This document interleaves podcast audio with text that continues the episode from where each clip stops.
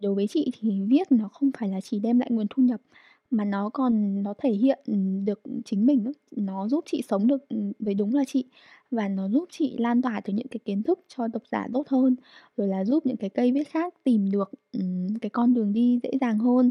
Thế thế nên là thật ra thì khi mà, um, cái nguồn thu nhập hiện tại từ công việc viết của chị thật ra không quá nhiều, nhưng mà chị vẫn luôn cảm thấy, um, gọi là, hãnh diện và cảm thấy vui vẻ về cái công việc đấy. Bởi vì là mình không chỉ có thu nhập mà mình còn, trao được đi những cái giá trị tốt nữa. Thế nên là nếu mà có chúng 100 tỷ thật thì có thể là chị sẽ bớt viết cho khách hàng hơn, mà chị sẽ tập trung viết cho cho chị nhiều hơn để để mang lại những giá trị tốt đẹp nhiều hơn. Đó.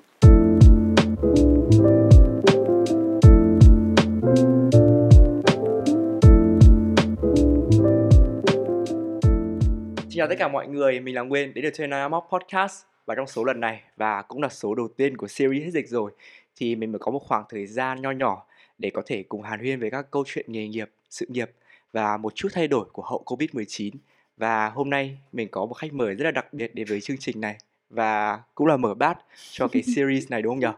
À, em xin mời chị Đỗ Hạnh Trang. Ờ, chào Nguyên, chào cả team The 29 Mock Podcast cũng như là các bạn đang nghe chương trình ngày hôm nay. Thì, ừm, lời đầu tiên thì mình rất là cảm ơn Nguyên, chị rất cảm ơn Nguyên và cả team vì đã mời chị đến tham dự cái, ơ, buổi trò chuyện này, cũng như là cái buổi đầu tiên của cái series này của bọn em. Thì, um, trước tiên thì mình giới thiệu mình với mọi người trước, thì mình là Hạnh Trang, hiện tại mình là một, cây viết tự do trong lĩnh vực, um, sức khỏe. Thì, um, um, mình nghĩ, uh, cái điểm đặc biệt thật ra cái nghề viết về sức khỏe, cây viết tự do thì không còn uh, mình nghĩ là không còn quá là xa lạ với mọi người. Tuy nhiên cái mình nghĩ là một cái điểm đặc biệt mà khiến, Nguyên cũng như là cả team mời mình đến trò chuyện với mọi người hôm nay thì có lẽ là bởi vì cái nền tảng học vấn của mình nó tương đối là đặc biệt một chút. Thì hy vọng là buổi trò chuyện của bọn mình hôm nay thì có thể, ờm, chia sẻ với mọi người một vài những câu chuyện thú vị, cũng như là truyền cho mọi người một vài những cái cảm xúc cũng như là cảm hứng tích cực. Mọi người cùng đón nghe với bọn mình nhá. Ừm, thế thì trước khi bắt đầu buổi series của gọi là series hết dịch rồi này, thì chị có liên tưởng đến hết dịch rồi nghĩa là như thế nào không? Ờm, thật ra là thời gian vừa rồi thì có lẽ là, ừm, cuộc sống của mọi người cũng có khá là nhiều những cái thay đổi bởi vì cái đại dịch Covid nó diễn ra khá là phức tạp. Thì, ờm, trong cái may mắn là trong thời gian vừa rồi thì Hà Nội cũng đã kiểm soát được dịch bệnh và chúng ta có thể bắt đầu một cái cuộc sống bình thường mới. Thì, ừm, chị nghĩ là cái sự mới này nó cũng rất là phù hợp với câu chuyện hôm nay, bởi vì nó nói về một cái sự gì đó nó thay đổi, nó đổi mới một chút. Thế nên là chị nghĩ có thể đấy là lý do mà bọn em đặt tên cái seri series này là như thế, và, ừm, cũng có thể như thế, đúng không? Ừm, thế thì giờ em muốn hỏi chị một chút tại vì là để để khi mà bắt đầu một cái một cái series mới Ừm. thì em muốn chia sẻ một chút về cái niềm cảm hứng của em khi nghĩ Ừm. ra cái series này. Đấy chính là cái lúc mà Hà Nội nó bắt đầu gỡ bỏ giãn cách. Ừm. Thì cái lúc đấy thì, kiểu, ờ, cái phản ứng đầu tiên của em đó chính là em đi ra ngoài đường và em hét lên là hết dịch rồi. Nên là em mới nghĩ ra cái series này, Ừm. thì không biết là cái phản ứng của chị lúc mà cái sự thay đổi nó diễn Ừm. ra nó sẽ như thế nào? Ừm, thật ra cái công việc của chị thì, ờ, nó không quá phụ thuộc vào dịch bệnh, nó vẫn nó vẫn diễn ra đều đặn hàng ngày thôi. Nhưng mà chị, ừm, khi mà Hà Nội hết giãn cách ờ, hết giãn cách thì chị cũng cảm thấy rất là vui. Bởi vì tại cái thời điểm Hà Nội hết giãn cách đấy thì chị cũng, ơ, có một tin vui là chị đi đăng Ừm. ký kết hôn. Đó, Ồ! thế nên và chị thấy là cuộc sống của mọi người tức là mọi người rất là mong chờ cái khoảng khắc đấy để mà được đi làm, đi học và được sinh hoạt lại bình thường ấy. Thế nên là chị nghĩ là, ờm, cái cảm xúc đấy của em nó cũng rất là nó cũng rất là đúng thôi. Mọi người đều có chung cái cảm xúc vui mừng như vậy mà. Ồ, vậy thế có nghĩa là, kiểu, chị có nghĩa là vừa hết dịch xong là chị sẽ mình bắt đầu nghĩ đến việc là sẽ kết hôn, đúng không? Ừm, bọn chị thì lên kế hoạch trước cũng khá là lâu rồi. Tuy nhiên là Ừm. bởi vì dịch bệnh nó cũng, ờ, hạn chế một vài những cái thủ tục hành chính, cũng như là một vài những cái, ơ, sự kiện tổ chức. Thế nên là mãi đến khi Hà Nội hết giãn cách thì bọn chị mới có thể tiến hành được theo như đúng kế hoạch. Ồ! Vậy là mình có một, gọi là gì nhỉ? Một cái cuộc một cái, gọi là, một cái, a, một cái gia đình nho nhỏ, Đúng đúng rồi. không? Thế thì ở trong cái gia đình đấy thì chị, ờ, thì hiện tại thì chị đang làm cái công việc gì để có thể là chuẩn bị cho cái gia đình đấy về sau? Ờm, hiện tại thì bọn chị vào khoảng 2 tuần trước thì bọn chị đã tổ chức một cái, ơ, ờ, gọi là, lễ cưới nho nhỏ thôi. Bởi vì, Ồ! à, trong gia đình chị thôi mà. Bởi vì lúc đấy ha, mặc dù Hà Nội giãn cách nhưng bởi vì là, ờm, họ hàng rồi là người thân trong gia đình của chị thì hầu hết đều là người làm việc trong lĩnh vực y tế. Thế nên là Ừm. mọi người cũng không không muốn tổ chức đông đúc nên là chỉ giới hạn một cái bữa tiệc nho nhỏ trong gia đình để tổ chức thôi. Ờ, còn một cái bữa tiệc, ừm, hoành tráng hơn, to lớn hơn thì chắc là sẽ phải để dành đến năm sau. Nhưng mà, kiểu, chị bao giờ nghĩ là, kiểu, thế nó, kiểu, sẽ bị hụt hẫng không? Tại vì là, kiểu, em em có tham gia một vài lễ Ừm. cưới sau khi dịch ấy, thì, Ừm. kiểu, mọi người cũng chỉ là tầm khoảng 30-40 người thôi ấy. Ừm. Em thấy, kiểu, nó không nhiều ấy, nhưng mà chị nghĩ nó nó có một cái gì đấy nó đặc biệt cho cái sự kiện này không?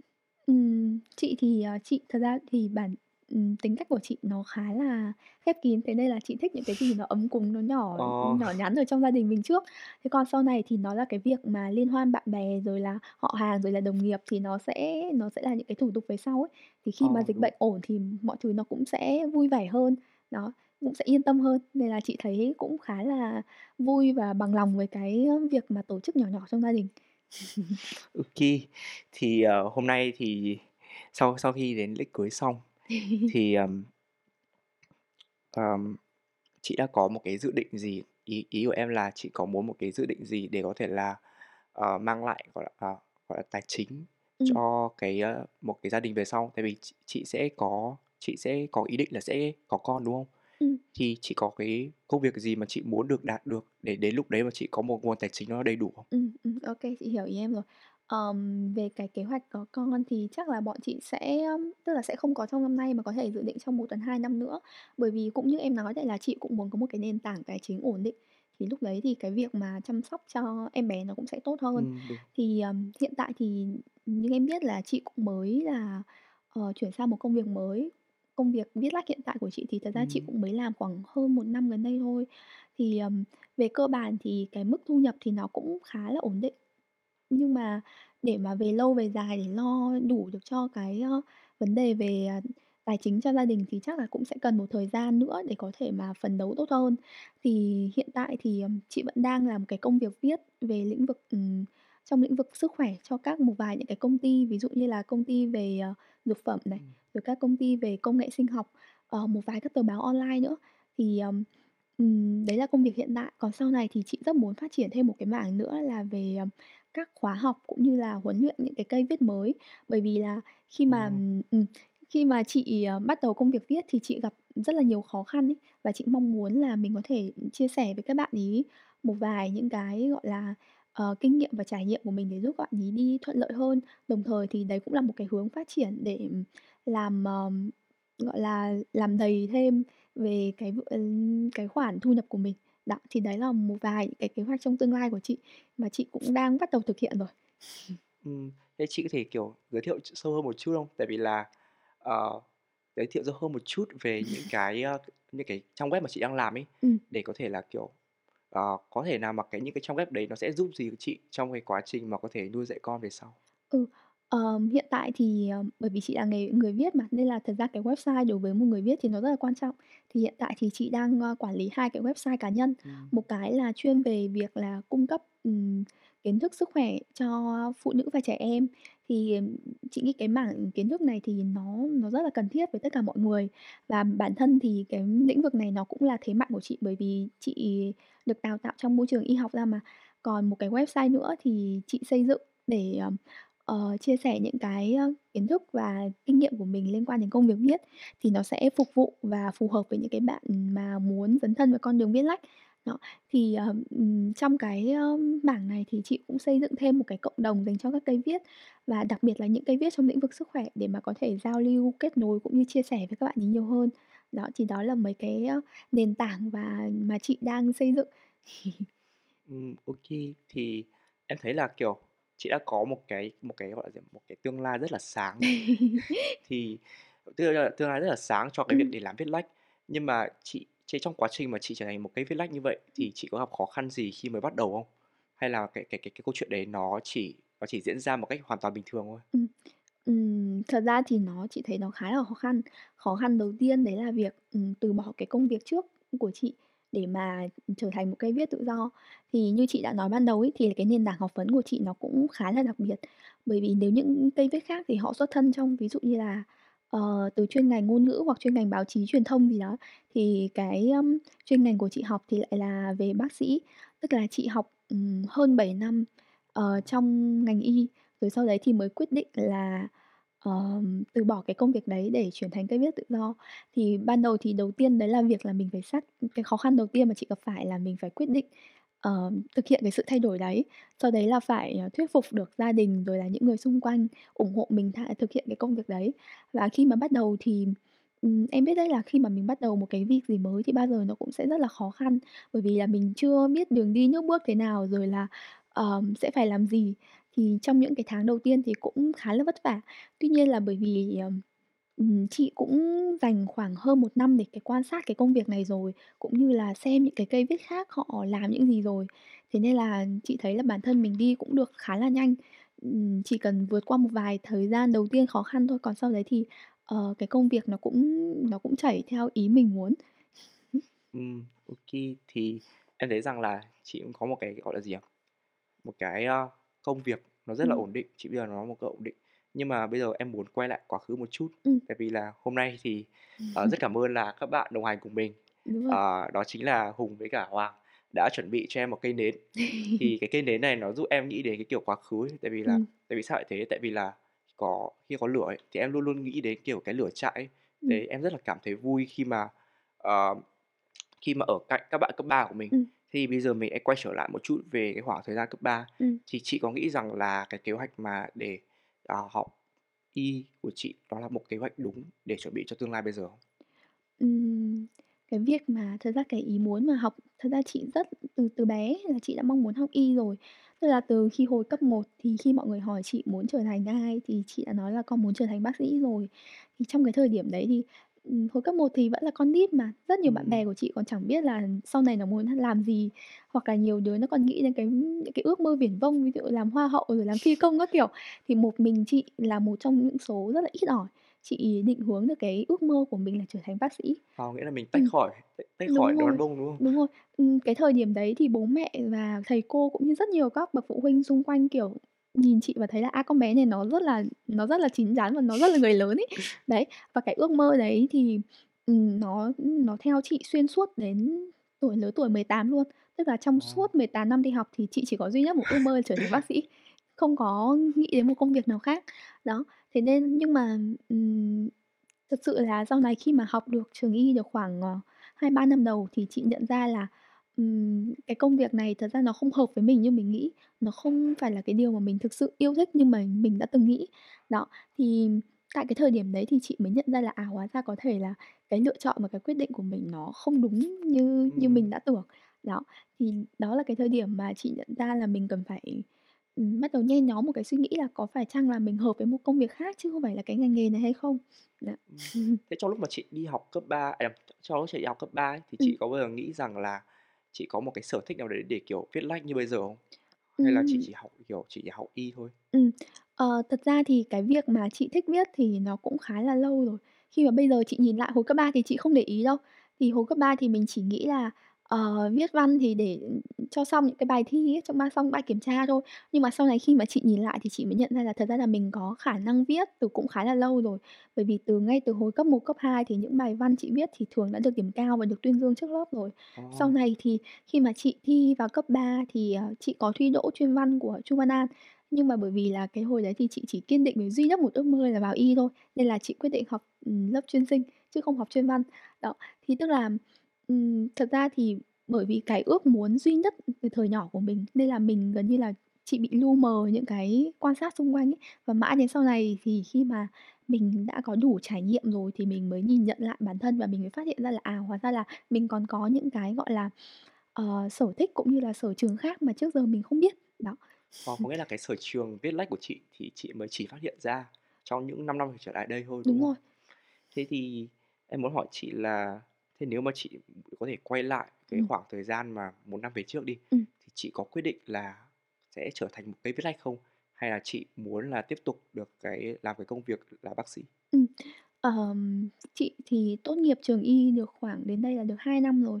Và tại cái thời điểm mà chị chuẩn bị tốt nghiệp trường Y thì chị cũng đã phân vân giữa việc là mình nên từ bỏ ngành Y hay là mình chuyển sang công việc viết. Nhưng mà tại cái thời điểm đấy thì, ờ, thật ra là chị cũng chưa thực sự hiểu rõ về công việc viết, chưa biết là công việc này nó sẽ phát triển như thế nào, tiềm năng ra sao và mình có thể phù hợp với mình và mình có thể làm tốt được hay không.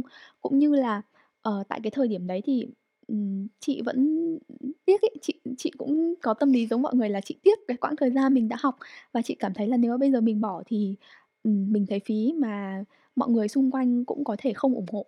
Thì tại cái thời điểm đấy thì chị mới quyết định là tiếp tục theo học cái chương trình sau đại học của ngành y và, ừm, mãi đến sau khi mà học được 1 năm sau thì chị mới cảm thấy là, ồ, thật sự là mình không thể tiếp tục cái công việc này nữa. Thì đến cái thời điểm đấy thì chị mới quyết định chuyển sang nghề viết. Thì, cũng có một vài người hỏi chị là, ờm, tại sao lại không học nốt 1 năm nữa để xong cái bằng thạc sĩ rồi hẵng chuyển sang ngành viết? Hoặc là sao là khi mà cái thời điểm tốt nghiệp mình không chuyển luôn thì nó sẽ bớt dở dang ấy. Nhưng mà chị nghĩ thì, ừm, thật ra với chị thì chị cũng chị nghĩ nó vẫn là một cái thời điểm đúng, bởi vì chị được trải nghiệm thực sự cái công việc ở bệnh viện như thế nào và chị được nhìn thấy rõ ràng cái tiềm năng của nghề viết.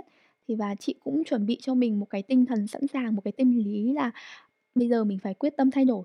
Thì đó, thì chị nghĩ là, ừm, nếu có quay trở lại thì chị vẫn sẽ làm như bây giờ, tức là chị vẫn sẽ trải nghiệm công việc tại bệnh viện 1 năm rồi sau đấy chuyển sang nghề viết. Nhưng mà cái quá trình mà để thay đổi như thế Ừm. thì, có ảnh có ảnh hưởng gì đến gia đình của chị không? Ờm, thật ra thì chị nghĩ là có, chị nghĩ bất kỳ cái sự thay đổi nào của cá nhân mình cũng ảnh hưởng và cũng chịu sự ảnh hưởng từ gia đình rất là nhiều. Ờ, bản thân chị lựa chọn học y thì hoàn toàn là tự nguyện chứ không phải ép buộc. Nhưng mà Ừm. sau này khi mà chị, ờm, chị nhìn lại thì chị mới phát hiện ra là, ờm, thật ra thì chị, ừm, đang tức là chị học y, chị muốn học y bởi vì một cái, ờm, lý do không phải là để giúp người, ừm, khác, không phải để giúp đỡ gia đình mình, cũng không phải để có thêm một cái thu nhập gì đấy nó rất là tốt, hoặc là có một cái vị trí, ờm, tốt trong xã hội mà được mọi người coi trọng đâu. Thật ra tất cả những lý do đấy thì chị không phải lý do mà chị muốn học y. Sau này khi mà chị nhìn lại thì chị phát hiện ra là thực sự thì cái lý do mà khiến chị học y là bởi vì chị muốn thực hiện cái ước mơ của bố mẹ chị. Bởi vì bố mẹ chị, là điều dưỡng mà, nhưng mà ngày xưa thì bố mẹ chị rất là mong để mà thi đỗ y và đã thi rất là nhiều lần nhưng mà vẫn không thi không đạt điểm để vào trường y rồi. Thì thật ra bố mẹ chị không nói điều này với chị nhưng mà, ừm, tức là trong vô thức thôi, chị tự nhận chị tự nghĩ đó là trách nhiệm của mình và chị muốn là thực hiện, ừm, hoàn thiện được cái ước mơ đấy cho bố mẹ. Đó, thì mãi đến sau này thì chị mới nhận ra được là hóa ra đấy là ước mơ của bố mẹ mình, tức là mình sống cho ước mơ của bố mẹ mình chứ không phải là ước mơ và cái con người thật sự của mình. Đó, và khi mà chị muốn thay đổi thì, um, cái, um, yếu tố gia đình nó cũng ảnh hưởng rất là nặng nề đến cái quyết định của chị. Vì, uh, chính vì bởi vì là lo lắng là bố mẹ sẽ, gọi là, suy sụp và lo lắng cho mình, cũng như là những cái lời ra nói vào của những bạn bè rồi đồng nghiệp của bố mẹ, vì thì nó cũng ảnh hưởng đến cái việc là chị trì hoãn không thay đổi ngay. Nhưng mà, um, đến thời điểm bây giờ thì chị nghĩ là gia đình thật ra nó là một cái cũng có những cái mặt rất là tích cực, bởi vì là bởi vì mình, um, có gia đình như vậy nên là mình biết là mình phải, quyết tâm, mình phải, uh, thực hiện bằng được và đi theo bằng được cái con đường viết mà mình đã lựa chọn để mà chứng minh cho bố mẹ thấy được rằng là cái lựa chọn của chị là sáng suốt ấy. Đó, thì để bố mẹ sẽ tin tưởng và, uh, bớt lo lắng hơn so với các con đường và cái sự thay đổi mà mình đã lựa chọn. Đấy, thì chị nghĩ là, um, yếu tố gia đình đối với ai nó cũng sẽ có hai mặt ấy, thì mình cố gắng cân bằng và cố gắng hướng tới những cái mặt tích cực thì nó sẽ tốt hơn. Đó. ừ, nhưng mà, kiểu, sau khi nghe xong thì, em thấy là, kiểu, nó rất là khó khăn khi mà Ừm. cái gia đình nó trở thành một cái rào cản đối với mình ấy. Ừm. Thì chị đã bao giờ, kiểu chị đã bao giờ, kiểu, cảm thấy khóc chưa? Cảm thấy khóc khi mà bố mẹ chị đã không đồng ý với việc của Ừm. chị trở thành một cái viết lách? Ừm, thật ra là nhiều ấy. Cái thời gian đầu có một khoảng 2-3 năm đầu thì chị chưa nói cái ý định đấy với bố mẹ chị. Tức là chị biết là mình cần thay đổi nhưng mà bởi vì chị biết là bố mẹ chị sẽ không đồng ý, nên là chị, ờ, ờ, không dám nói ra. Và cái thời gian đấy thì hầu như, ừm, gần như là ngày nào chị cũng khóc một mình trong nhà luôn, Ồ. trùm chăn khóc và không thể nói được cái điều đấy ra với ai, vì vì mình cảm thấy rất là rối bời. Ờm, thì sau khi nhưng mà đến một cái thời điểm mình biết là mình phải thay đổi rồi, thì, ờ, chị nói điều đấy ra với bố mẹ chị và, ừm, bố mẹ chị cũng rất là bất ngờ. Bố mẹ chị còn còn nghĩ là, kiểu, chắc là học hành áp lực quá nên nó mới suy nghĩ nông nổi như thế thôi ấy, chứ cũng không chứ cũng lúc đầu cũng không nghĩ là chị thực sự nghiêm túc về cái việc là mình sẽ chuyển hướng công việc.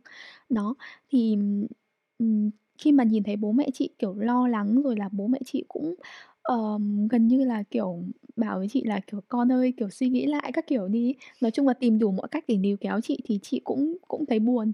Buồn một phần bởi vì là mình khiến bố mẹ lo lắng, nhưng buồn một phần nữa là bởi vì ừm, bố mẹ có thể là chưa thực sự hiểu được, ừm, cái nguyện vọng của mình ấy. Đấy, thì nhưng mà dần dần thì khi mà chị đã làm được một cái công việc này một thời gian rồi, thì bố mẹ chị cũng cũng cũng tin tưởng hơn, cũng hiểu hơn, thì nói chung là tâm lý thì cũng ổn hơn trước đây.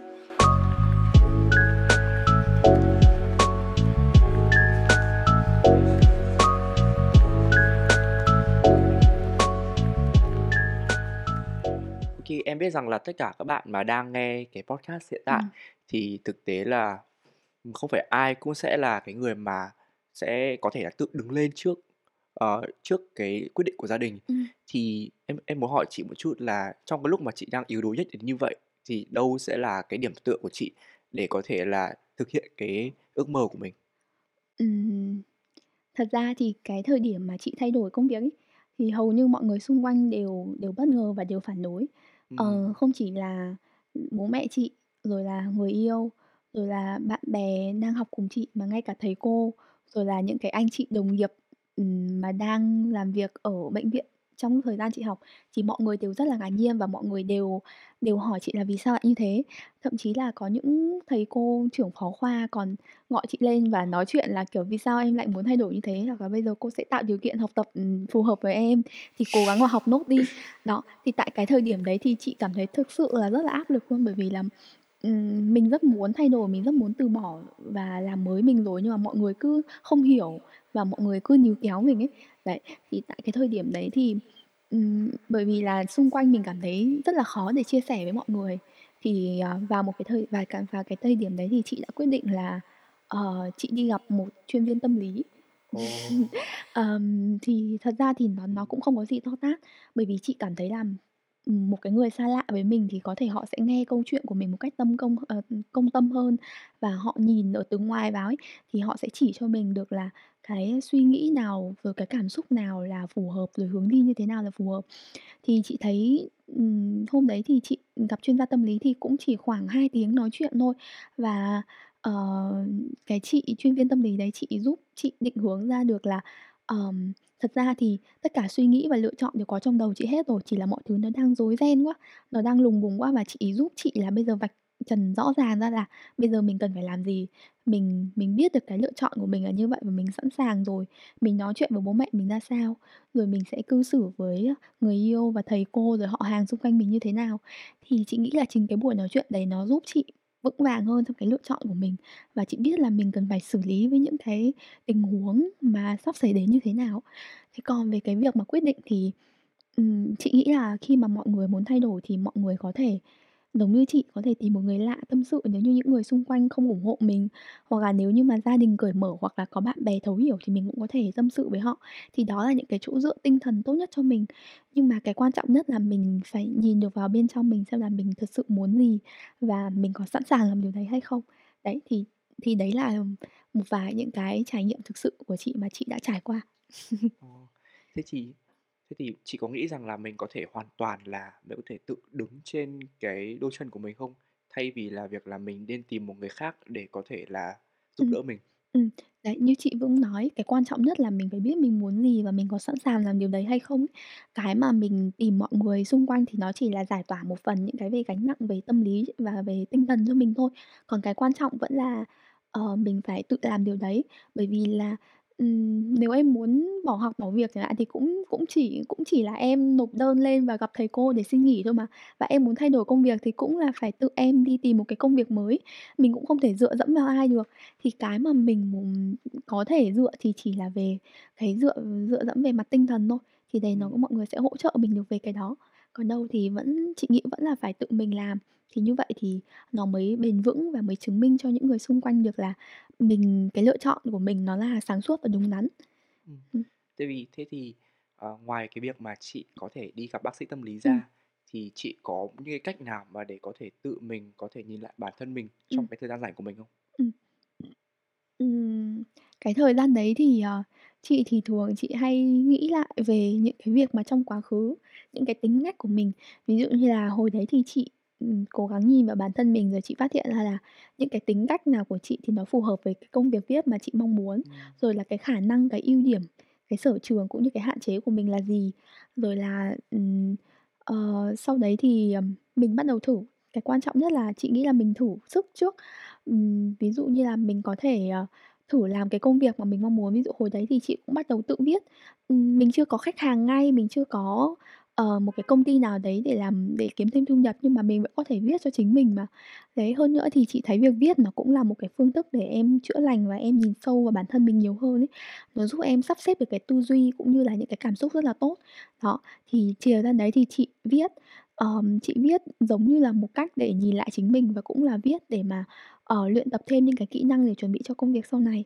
Ừm. Ừm, vậy chị có nghĩ là tất cả các bạn sinh viên của các ngành nhá, Ừm. không kể cả các ngành văn học hay Ừm, là các ừm. các ngành nhân văn Ừm. thì có nên tập viết để có thể là nhìn nhận bản thân mình một cách tốt hơn không? Ừm, chị nghĩ là có. Ờm, trước giờ thì chị học y ấy, thì mọi người thường chú trọng đến việc là ghi nhớ. Bọn chị thi cũng chủ yếu là những cái bài thi mà về trắc nghiệm thôi và về hỏi đáp, vấn đáp, chứ những cái bài mà viết luận hay là viết báo thì nó rất là ít. Đó, nhưng mà sau này khi mà chị đi học, ừm, chương trình ở bệnh viện 1 năm thì chị mới phát hiện ra là thật ra cái công cái cái việc kỹ năng viết nó rất là cần và thật sự rất là cần với nghề y luôn. Bởi vì với chị thì cái việc viết nó cũng là một phương thức để em giao tiếp mà, nó giống như lời nói thôi. Ừm. Thì, ờm, ừm, đơn giản nhất thì bọn em cũng phải, ờm, nhắn tin hàng ngày này, rồi là cũng phải up status trên Facebook hàng ngày này, thì nó cũng rất cần đến việc viết. Đó, ngoài ra thì sau này thì trong quá trình học ở trường thì bọn em phải ví dụ như là viết luận, viết chuyên đề này, làm bài tập nhóm, rồi sau này là viết email cho khách hàng, cho sếp chẳng hạn. Thì tất cả những cái đấy thì nó đều cần kỹ năng viết cả. Đấy, và cũng như chị nói thì chị thấy viết nó cũng là một phương pháp chữa lành với rất nhiều người. Thì chị thật sự thấy là viết nó cần ấy, nó cần với tất cả các bạn luôn. Và như thế thì thật sự rất là mong là các bạn sẽ chú ý đến kỹ năng viết này. Thật ra, ừm, có thể là bởi vì ngày xưa mình bị ám ảnh bởi viết vì tập làm văn chấm điểm ấy, nhưng mà chị nghĩ là, ừm, sau này viết nó rất là cần, nó cần trong cuộc sống của mình rất là nhiều. Nên là nếu có thể thì chị rất là mong mọi người có thể, ờ, rèn luyện kỹ năng này tốt hơn. Đó. Thì thì em muốn hỏi một chút là chị có sử dụng những cái quyển sổ riêng của mình để Ừm. có thể ghi chép lại, hay là để có thể đưa ra những cái to do list của ngày mình Ừm, hàng ngày không? ừm, ờ, chị có. Ờ, chị dùng cả điện thoại và dùng cả, ừm, sổ tay luôn. Thì, ờ, chị thì chị thích sổ tay hơn bởi vì là mình có thể thêm công việc cũng như là gạch xóa thích các công việc đã hoàn thành ấy. Thì chị thấy cái đấy cũng là, một cái, gọi là, một cái công cụ rất là cần với tất cả mọi người. Và nó cũng rất rất cần với cái công việc mà tự do của chị. Bởi vì là chị khi mà làm việc tự do thì tức là mình tự là nhân lực và mình cũng tự là sếp luôn, thì mình phải tự quản lý cái công việc của mình để cho cái công việc nó chạy, chứ không phải là mình thích thì mình làm, rồi là ngày nào buồn thì mình không làm. Thì thì như thế thì cái công việc nó sẽ không thể ổn định và cái, cái mức thu nhập của mình nó cũng sẽ không thể tốt được. Đó, thế nên là, ừm, chị rất thật sự là chị rất thích và cũng rất thường xuyên làm cái việc là viết sổ tay hàng ngày. Khi thì cho em hỏi một câu hỏi rất là, kiểu, ờ, Ừm. bất ngờ thôi. À, kiểu, nếu mà chị muốn có thể là ngồi một chỗ nào đấy Ừm. mà để chị có thể ngồi thực hiện chính cái công việc của mình thôi, Ừm. thì sẽ chị sẽ chọn cái địa điểm ấy là chỗ nào? Ừm. Ờm, chị thì chị thích ở nhà.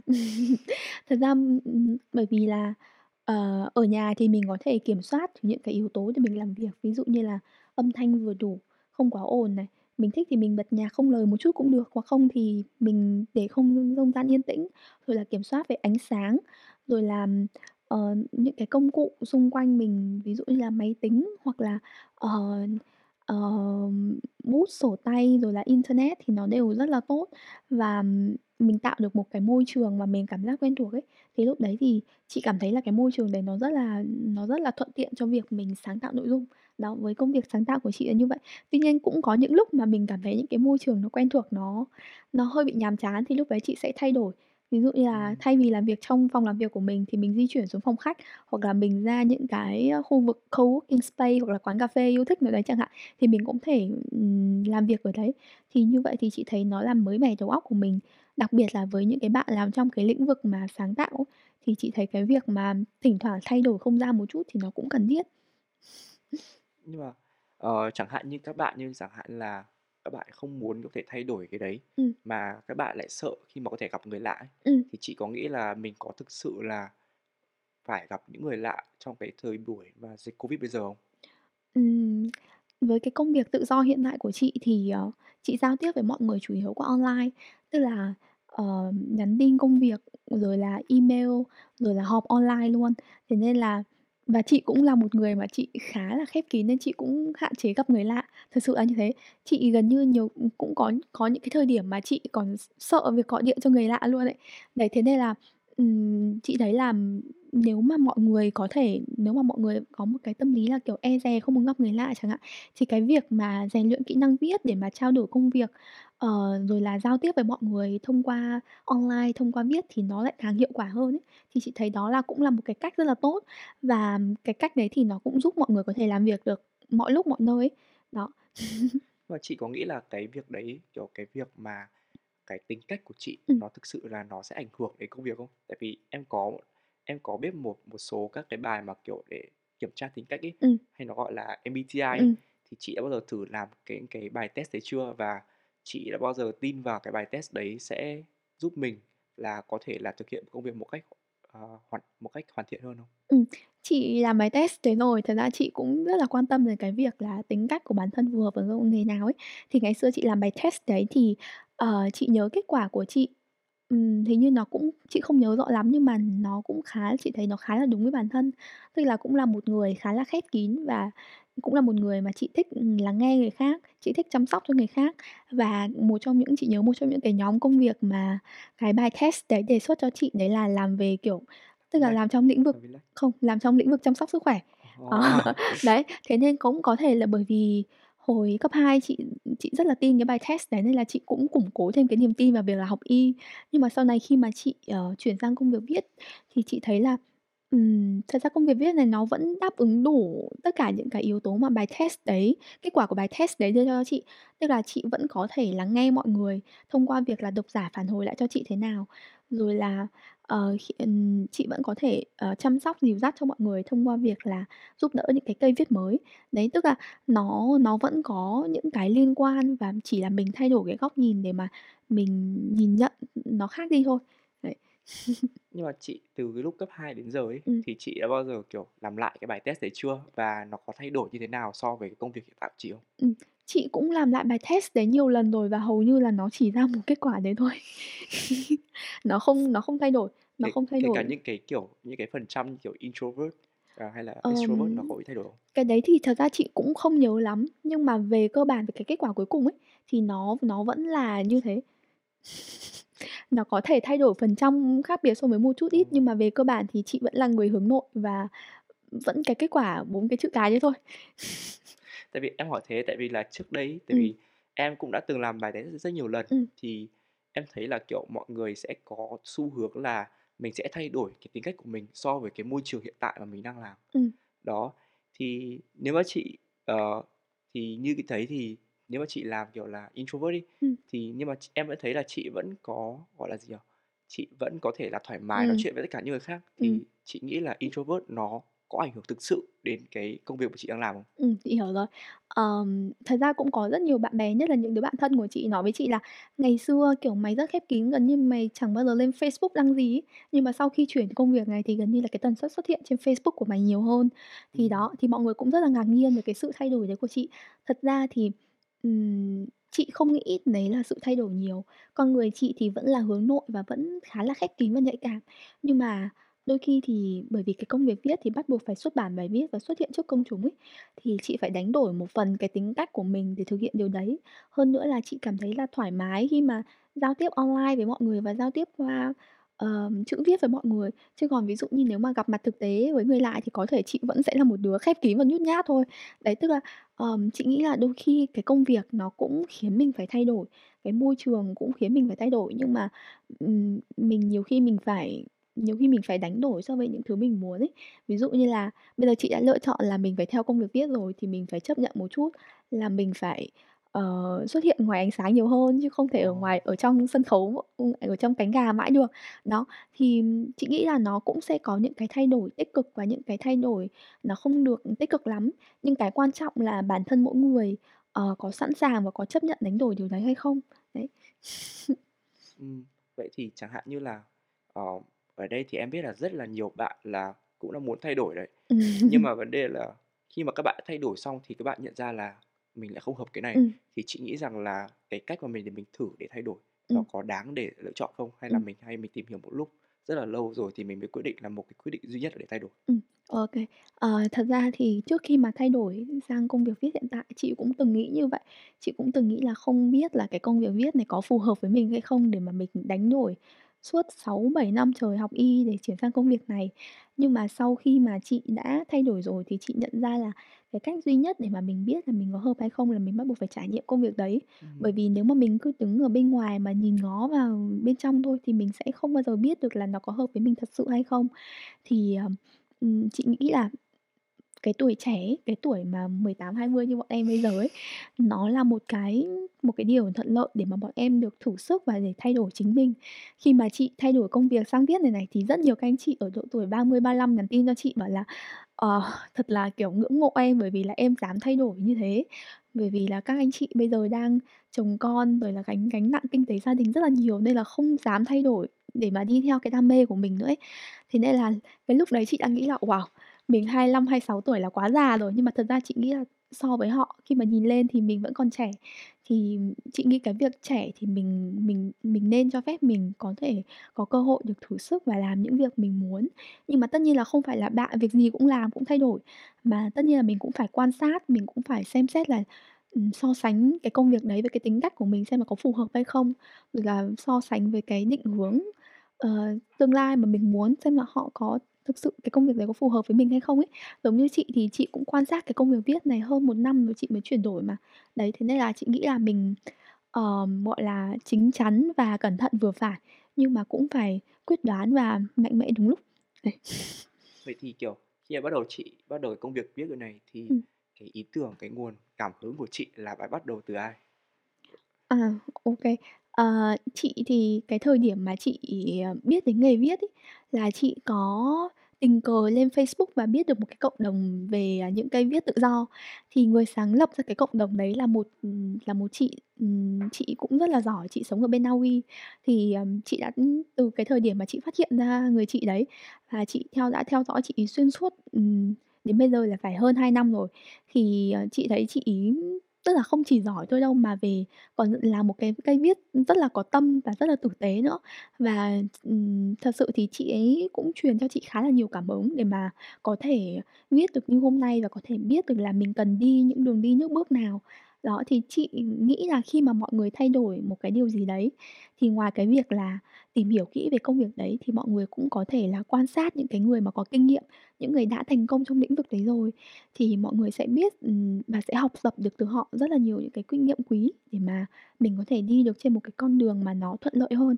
Ừ, Ừm, thế chị bắt đầu công việc viết này thì chị nhờ cái nguồn cảm hứng đấy, thì có thực sự có ai mà chị có thể dạy cho chị cách viết không? Hay là chị bắt đầu Ừm. tự học cách viết ở trên mạng thôi? Ừm, ờm, chị thì, ờ, chị nghĩ là có một cái lợi thế là bởi vì chị cũng có khả năng viết từ trước rồi ấy, Ừm. và chị có kiến thức về sức khỏe, tức là chị đã có nền tảng sức khỏe rồi. Thì đấy là hai cái lợi thế mà chị thấy là khá rõ ràng khi mà chị bắt đầu công việc viết. Ngoài ra thì cái việc, ừ, luyện viết thì chị học từ những cái cây viết đã có kinh nghiệm, tức là chị học thông qua những bài chia sẻ của họ, hoặc là một vài những cái khóa học online, hoặc là chị cũng tham gia một vài những cái khóa học của chính cái người mà đã truyền cho chị cảm hứng viết ấy. Đấy, thì, um, cái việc học để mà nâng cao kỹ năng thì nó cần thời gian và nó cần tích lũy dần dần. Thế nên là, ờm, mình cũng không thể nóng vội được ngay mà mình cũng phải kiến tha lâu cũng đầy tổ ấy, cũng phải dần Ừm. dần thì nó mới có thể tốt hơn được. Ừm, thế nếu bây giờ mà cái công việc viết của chị Ừm. nó sẽ không được như mong muốn nữa, Ừm. thì nó chẳng hạn như, kiểu, nó sẽ đổ vỡ, thì nó sẽ không mang lại một cái tài chính như chị mong muốn, Ừm. thì chị có sẽ hoàn toàn bỏ cái việc đấy không? Hay là Ừm. chị vẫn làm cái công việc đấy như một cách là, gọi là, part-time? Ừm. Ờ, bởi thật ra thì rất nhiều người sợ cái từ công việc tự do, bởi vì nhắc đến tự do là đã nghe thấy nó bấp bênh rồi, đặc biệt là trong lĩnh vực, ừm, về cái việc về thu nhập. Thì, ừm, chị thì chị cũng phải trải qua những cái thời gian mà thu nhập nó không được ổn định, bởi vì là khách hàng của mình thì họ cũng họ cũng, ừm, bị vướng về đại dịch Covid ấy, thế nên là họ cũng có thay đổi một số những cái, ờ, gọi là, mức một số những cái mức thu nhập. Thì tại thời điểm đấy thì chị cũng thấy khá là lo lắng, bởi vì chính cái thời điểm đấy thì mình mình đã hiểu rất là rõ cái việc cái từ tự do này nó như thế nào rồi. Nhưng mà chị thì chị nghĩ là khi mà mình đã lựa chọn công việc tự do rồi, tức là mình được làm chủ công việc và làm chủ cuộc sống của mình rồi thì mình cũng phải đánh đổi và mình phải chấp nhận điều đấy. Nhưng, ơ, chị thì chị không từ bỏ, Ừm, mà chị thì chị nghĩ là mình phải tìm ra những cái công việc khác, những cái nguồn thu thụ thụ động khác để mà, ờ, nó không bị quá bấp bênh.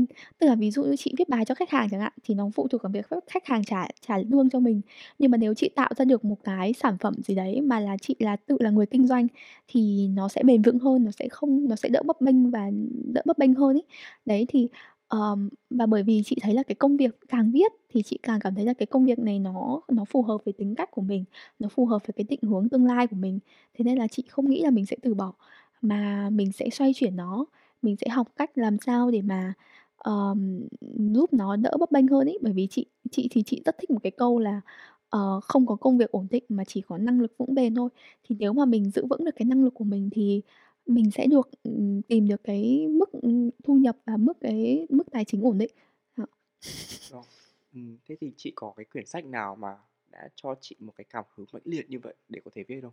Hay là cái quyển sách gì về, kiểu, ờ, để thay đổi bản thân ấy? Ừm, ờm, thật ra thì có một quyển sách chị rất là thích ở trong trong chúng trong đúng cái lĩnh vực mà viết lách tự do này luôn, và cũng chính là do cái người mà truyền cảm hứng cho chị s ừm, viết luôn. Đấy là cuốn, ờ, "Con đường trở thành freelance writer." Thì trong cái cuốn sách đấy thì, ờ, tác giả chia sẻ về cái việc, ừm, những cái, ơ, đường đi nước bước, rồi là những cái khó khăn trong cái thời gian bắt đầu trở thành một cái cây viết tự do.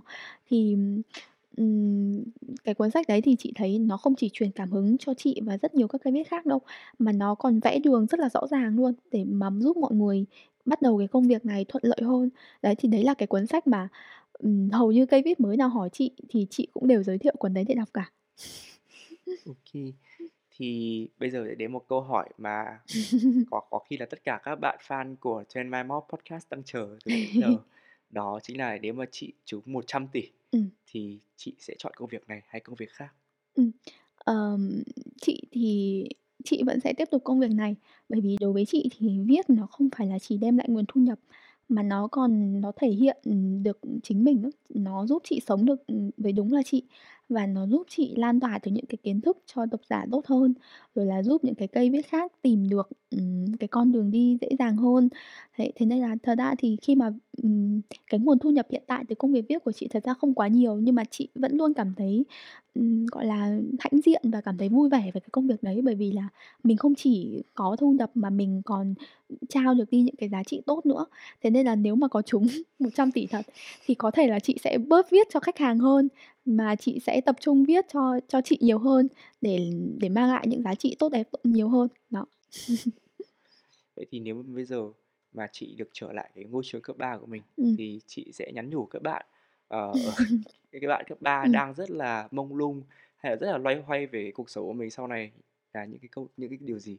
Ừm, ờ, nếu mà được nhắn nhủ thì chị sẽ nói với các bạn ấy một điều đấy là, ừm, thật ra thì chị nhận thấy là hầu hết tất cả mọi người thì đều rất là khó tìm được cái con đường phù hợp với mình, nhất là ở cái độ tuổi mà đang học cấp 3, tức là mười 18 tuổi đó, ngay trước ngưỡng cửa đại học.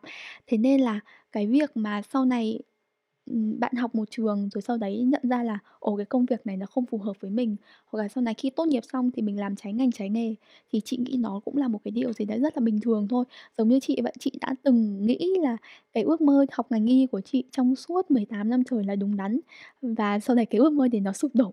Đấy, thì chị nghĩ là, um, tất cả các bạn trẻ thì đều có quyền sai, nhưng mà đều có thể lựa chọn sai lúc này lúc khác. Nhưng cái quan trọng là, uh, mọi người sai trong một vài năm đầu đời, chứ đừng sai trong suốt cả cuộc đời. Tức là đừng làm cái công việc mà mình không thích hoặc mình cảm thấy, ừm, không phù hợp trong suốt cả cuộc đời. Đó, thì, ừm, đôi khi thì, ờ, tuổi trẻ mà mình có một chút, ừm, mạnh mẽ, mình có một chút bướng bỉnh, một chút thờ ơ, nhưng mà cũng cần một chút, gọi là, suy nghĩ và chín chắn, thì chị nghĩ là nó sẽ là một cái bí quyết để mà giúp các bạn trẻ tìm được đúng cái công việc và đường đi cho mình trong tương lai. Đến với buổi podcast lần này thì chị có còn điều gì muốn nói để có thể là ờ, tại vì em biết là hiện tại là tất cả các bạn trẻ bây giờ Ừm. đang rất là loay hoay, nhưng mà em chị có một cái câu gì mà để cho các bạn để nhắn nhủ các bạn để có niềm tin, một câu tầm khoảng một 6 chữ thôi để có thể Ừm. nhắn nhủ niềm tin cho các bạn là để có thể tiếp tục vào tương lai không? Khó nhỉ? Nói ngắn đôi khi khó. Ừm.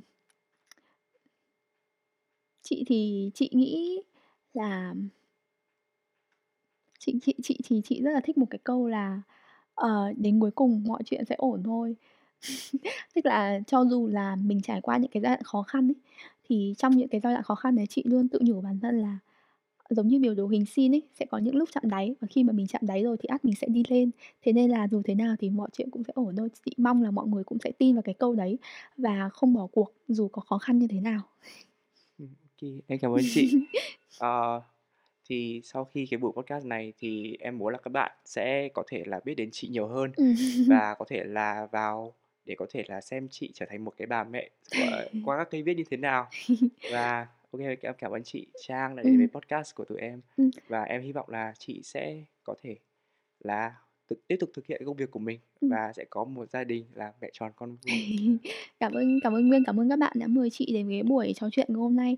Thì chị rất mong là sau cái buổi trò chuyện này thì, ờ, các bạn đang xem podcast thì nếu mà có vấn đề gì về tức là mọi người có thắc mắc gì về việc học y hoặc là việc, ờ, trở thành một cây viết thì mọi người cũng có thể hoàn toàn nhắn tin cho chị. Thì chị luôn luôn sẵn sàng là tâm sự và cũng như là cố gắng chia sẻ những cái kinh nghiệm của chị để giúp mọi người có thể, uh, tự tin lựa chọn và bắt đầu một cái hành trình với con chữ. Ờ, rất cảm ơn các em rất nhiều vì buổi trò chuyện ngày hôm nay.